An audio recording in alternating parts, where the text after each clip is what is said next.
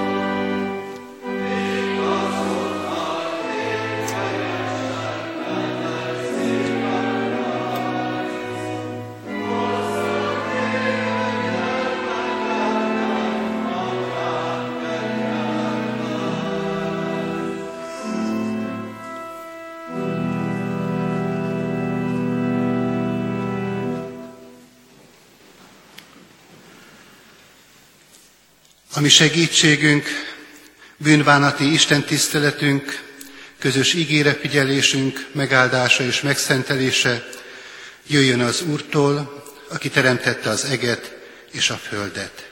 Amen. Imádkozzunk. Urunk Istenünk, mindenható mennyei atyánk az Úr Jézus Krisztusban. Hálás szívvel köszönjük meg te hogy te eléd állhatunk, téged megszólíthatunk, téged atyánknak nevezhetünk. Urunk, hogyha ezen a mai napon, nagy szombat napján belegondolunk mindezen lehetőségek sorába, akkor érezzük, hogy ez nem természetes számunkra. Hiszen annyi minden történt az elmúlt időszakában a mi életünknek, ami rátszápol arra, hogy mi atyánknak nevezhessünk, hogy mi téged egyáltalán megszólíthassunk, sőt, eléd állhassunk. De mégis a nagypéntek eseménye, értünk vállalt áldozata a te egyszülött fiadnak, az az út, amelyet készítettél ő általa a mi számunkra, mégis lehetővé teszi azt, hogyha sokféle nehéz gondolattal, nehéz bűnükkel terhelve, de eléd járulhatunk, és tőled a bűnbocsánat reménységét kérhetjük. Kérünk, Urunk, hogy Te lelkeddel erősíts meg minket ebben a reménységünkben, hogy valóban eljuthassunk arra a pontra, hogy a Te fiadban Jézus Krisztusban, meglássuk a mi szabadítónkat, meglássuk azt, aki valóban kihoz minket a sötét mélységből, a halál fogságából, a sírból. Munkáld ezt igéd és szent lelked által mindannyiunk életében. Amen. Kedves gyülekezet, kedves testvérek, Isten írott igéjét olvasom, úgy, amint azt írva találhatjuk és olvashatjuk mai napi új szövetségi ige szakaszunkban, Máté Evangélium a 27. fejezetének 57. versétől a 61. vers végéig. Amikor beesteledett, eljött egy Arimátiából való gazdag ember, név szerint József, aki maga is tanítványa volt Jézusnak. És elment Pilátushoz, és elkérte Jézus testét. Erre Pilátus megparancsolta, hogy adják neki. József elvitte a testet, tiszta gyolcsba göngyölte, és elhelyezte a maga új sírjába, amelyet a sziklába vágatott. A sír bejáratához egy nagy követ hengerített, és eltávozott. Ott volt pedig a Magdalai Mária és a másik Mária, akik a sírral szemben ültek. Helyünket elfoglalva, nyitott szívvel hallgassuk a hirdetett ige üzenetét. Kedves gyülekezet, kedves testvérek, nagypénteki esemény félreismerhetetlenül lezár egy régi világot, és első pillanattól kezdve a dolgok új rendjét rajzolja elénk. Izrael hivatalosai, a főpapok, a vallási vezetők azt gondolták, hogy a keresztre feszítéssel lezárhatják a Jézus ügyet. A sírral együtt lezárul mindaz, ami a názáreti Jézus nevéhez volt köthető. Sikerült a nagyszabású terv, sikerült úgy mozgatni a szálakat, úgy alakítani az eseményeket, hogy szándékuk a lehető legteljesebb mértékben megvalósuljon. Kivégeztették azt, akit nem kívánatosnak találtak, és még úgy is tűnhetett a távolról szemlélődők szemében, hogy az ő kezükhöz nem tapad vér. De hogyha más szemszögből nézzük az eseményeket Jézus tanítványainak a szemszögéből, akkor is azt vehetjük észre, mint hogyha a nagypéntek azt jelentette volna a tanítványok számára, hogy csődbe jutottak, hiszen nem ezt tervezték, nem így képzelték a Jézus követéseket. Azt is hallhattuk a fölolvasott igéből, hogy csak néhány asszony figyeli szorongva mindazt, ami ezután történik, a keresztrefeszítést után. Az első emberi hitvallás pedig egy pogány százados ajkáról hangzik el, aki megvallja a keresztrefeszítés eseményeit látva, hogy bizony, aki itt szenvedett, az Isten fia volt. Amikor Jézus eltemetésére kerülne sor, akkor is egy névtelenség homályából előlépő ember az, aki előttünk megjelenik.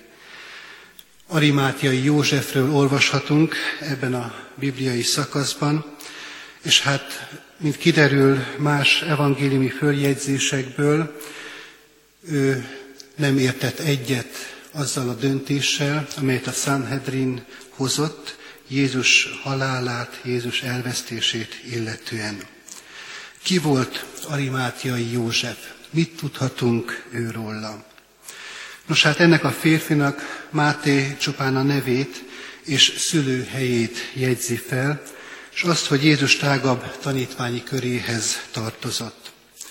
Kiderül a fölolvasott szakaszból az, hogy befolyásos ember lehetett, hiszen amikor elmegy Pilátushoz, hogy Jézus testét elkérje, akkor, ahogyan hallottuk a fölolvasott igében, Pilátus különösebben nem ö, gördít akadályt e szándék elé, nem kéreti magát, nem nehéz ügyben jár el Arimátia József, hanem kiadja Jézus testét József számára.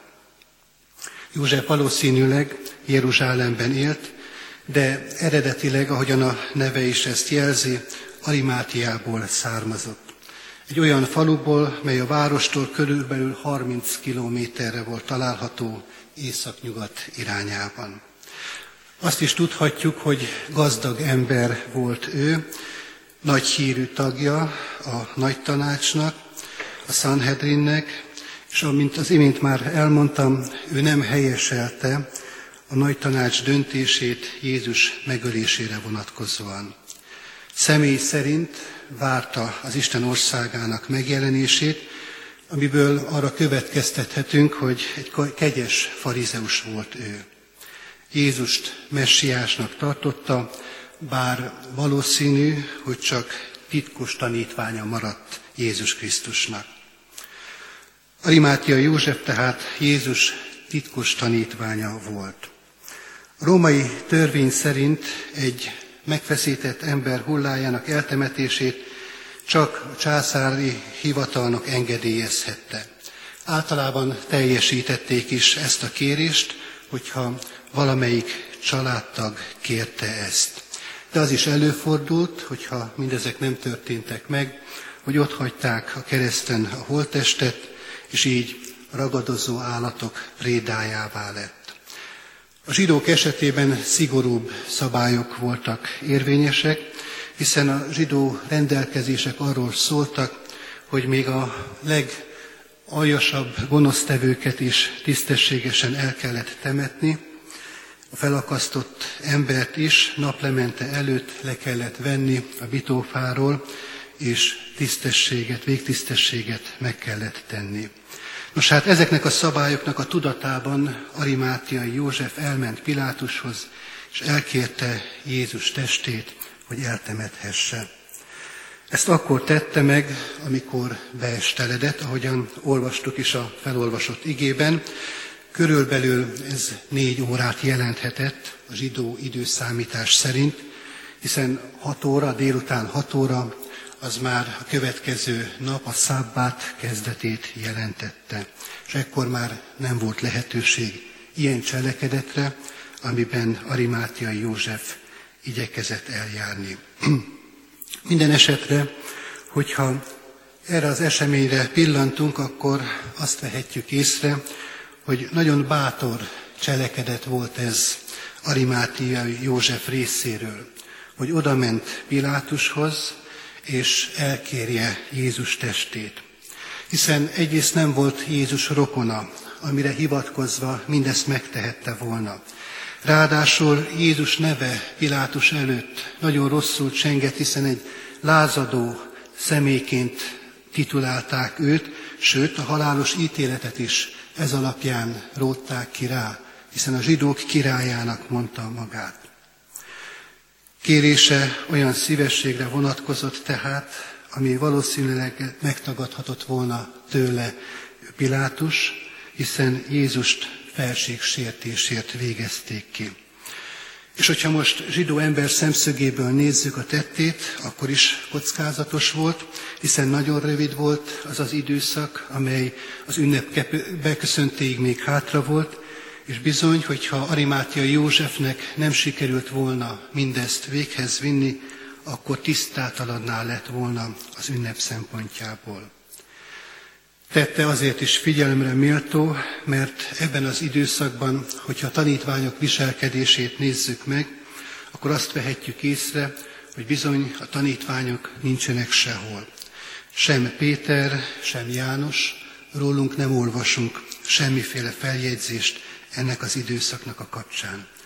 Arimátia József egy másik tekintélyes emberrel, Nikodémussal együtt más evangéliumi följegyzésekből tudhatjuk, azonban cselekszenek, oda mennek Pilátushoz, intézkednek a végtisztességes temetést illetően. Följegyzésből tudjuk, hogy 30 font, ez körülbelül 100 kg-nak megfelelő illatos kenettel járultak hozzá Jézus temetéséhez.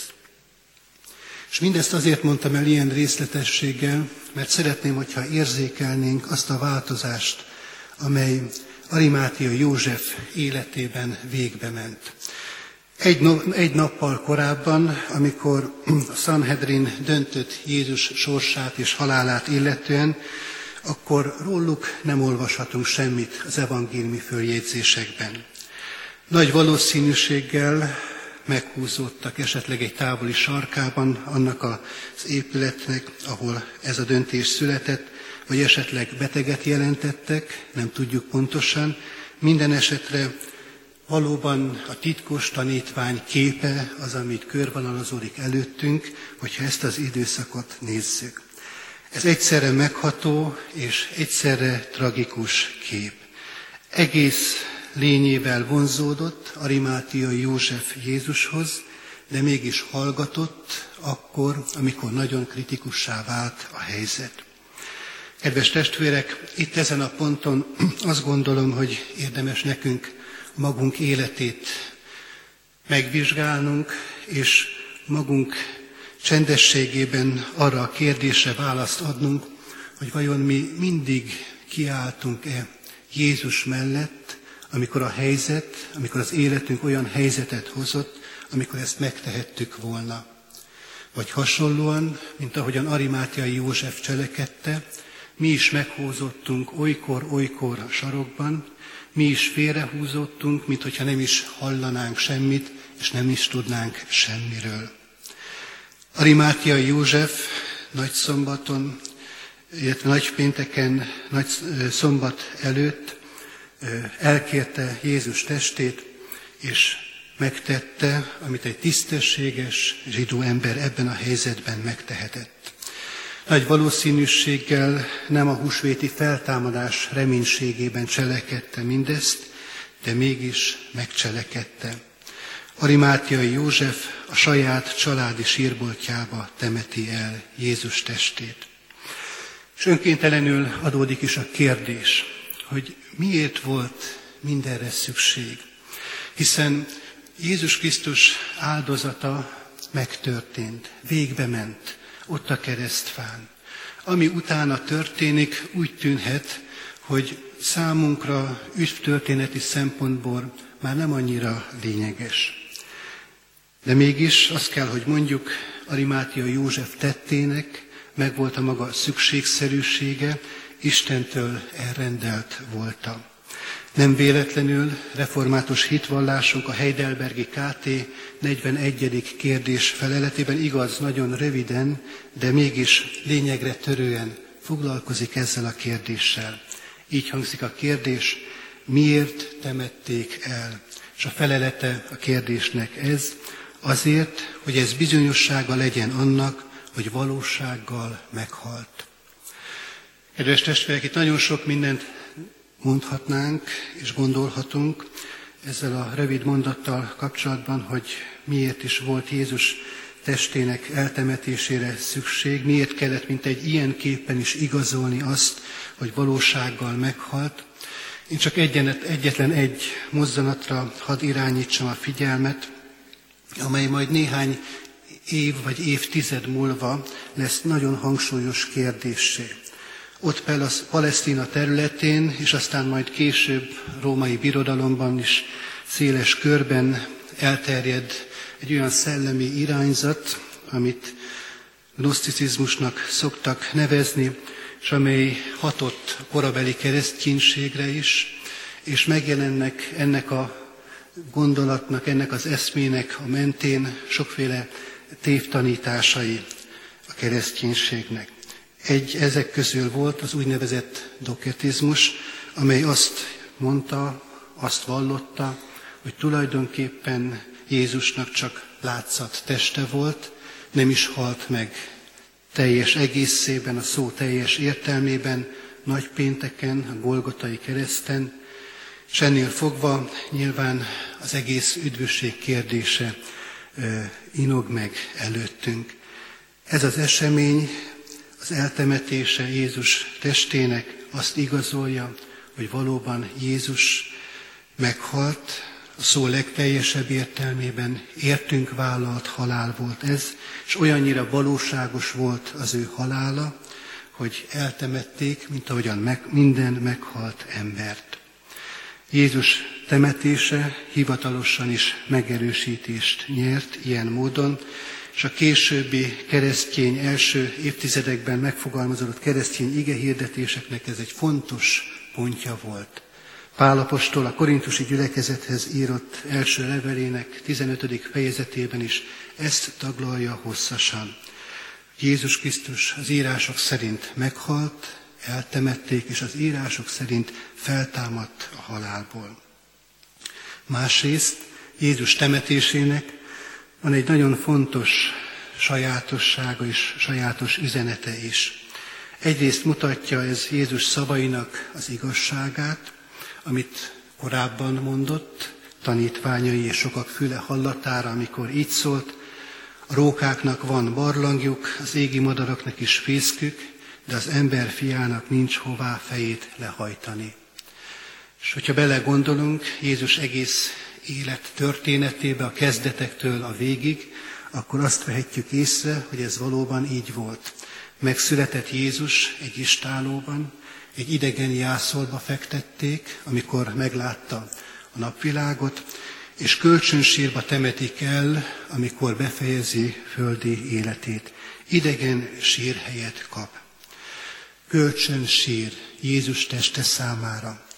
Kedves testvérek, óriási üzenet ez, azt gondolom, mindannyiunk számára. Olyan jó lenne, hogyha megértenénk egy 2000 év elteltével, hogy nem végső helyünk a sír. Örök nyugalomba helyeztek valakit, amikor eltemetnek, mondják, pedig ennek a történetnek az alapján is ez lesz világossá számunkra, hogy nem az utolsó állomás, az emberi életet, az ember létezését tekintve a sír. Azzal kezdtük az ige hirdetést, sokan hitték nagypéntek után, vége mindennek. Vége a Jézus ügynek, vége a Jézus követésének.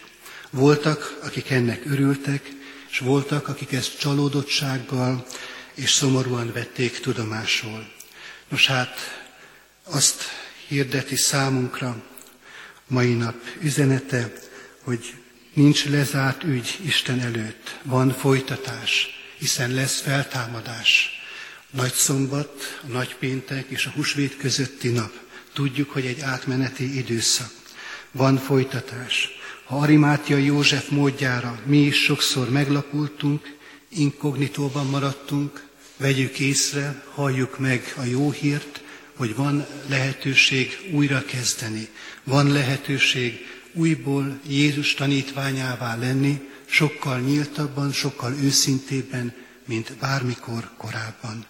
És hogyha eddig esetleg eltitkoltuk a mi tanítványságunkat, a mi Jézushoz tartozásunkat, lehet ezt őszinte bűnbánattal Isten elé vinni, lehet ővel előtte megvallani, és lehet majd itt az úrasztalánál újra kérni Isten szent lelkének erejét, hogy lehessünk a mi Urunknak sokkal hűségesebb követői. Adja Isten, hogy ezen a mai napon, ezen a mai estén mindezeket átgondolhassuk, őszinte szívvel, Isten előtt való alázattal, és hogyha valamiben szükséges nekünk a mi életünket rendezni, akkor tegyük ezt meg, hogy holnap, amikor az gyülekezet ünneplő közösségében itt leszünk, együtt lehetünk, és az úrasztalához állhatunk, akkor az úrvacsora sákramentuma megerősíthessen minket ebben az újrakezdésünkben. Amen. Éltek és együtt imádkozzunk mindezekért. Urunk Istenünk, hálás a szívünk azért, mert nálad valóban nincsenek vesztes ügyek, nincsenek lezárt kérdések, hanem van lehetőség a folytatásra, és van lehetőség az újrakezdésre is. Urunk, úgy történik, úgy tűnhet számunkra, hogy nagypéntek és húsvét között nem történik semmi, minden áll, minden mozdulatlan, de mégis azt kell, hogy meglássuk, hogy ebben a csendes időszakban különös időszakot készítettél számunkra, hogy a magunk életét te előtted átgondolva mindazt meglássuk, és mindazt elmondjuk te néked, ami minket terhel, ami minket tőled elválasztott, amit úgy kell megítélnünk, hogy kár és szemét a mi életünkben. Urunk, arra kérünk téged, hogy légy a mi segítségünk, hogy mindezen kérdések tekintetében valóban hadd láthassunk tisztán. Adj nekünk őszinte és alázatos szívet, hogy amire te szent lelked világosságában látást nyerünk, amit elét kell vinnünk, amit le kell tennünk, amitől el kell szakadnunk, azt valóban hadd tudjuk megtenni. És köszönjük neked, Urunk, hogy éppen ez a lépés, ez a lehetőség, az biztosítja számunkra, hogy nem kell maradnunk a sötét veremben, nem kell maradnunk a halálnak a fogságában, az önmarcangolás kínját elszenvedve, hanem tudhatjuk azt, hogy van reménység, van feltámadás, és van üdvösség a Te fiad, az Úr Jézus Krisztus által. Hálás szívvel köszönjük meg Te néked ezt a kegyelmet. Amen. Együtt közösen az Úrtól tanult imádságot mondjuk el. Mi, atyánk, aki a mennyekben vagy, szenteltessék meg a Te neved, jöjjön el a Te országod, legyen meg a Te akaratod, amint a mennyben, úgy a földön is. Mindennapi kenyerünket add meg nekünk ma, és bocsásd meg védkeinket, miképpen mi is megbocsátunk az ellenünk védkezőknek, és ne vigy minket kísértésbe, de szabadíts meg a gonosztól, mert tiéd az ország, a hatalom és a dicsőség mind örökké. Amen. Vegyük Isten áldását, az Istennek békessége, amely minden értelmet felül halad, őrizze meg szíveteket, gondolataitokat az Úr Jézus Krisztusban. Amen.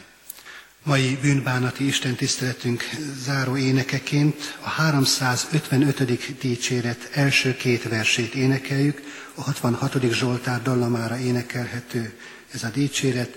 Az első vers így kezdődik, mi gyászba borult a természet. thank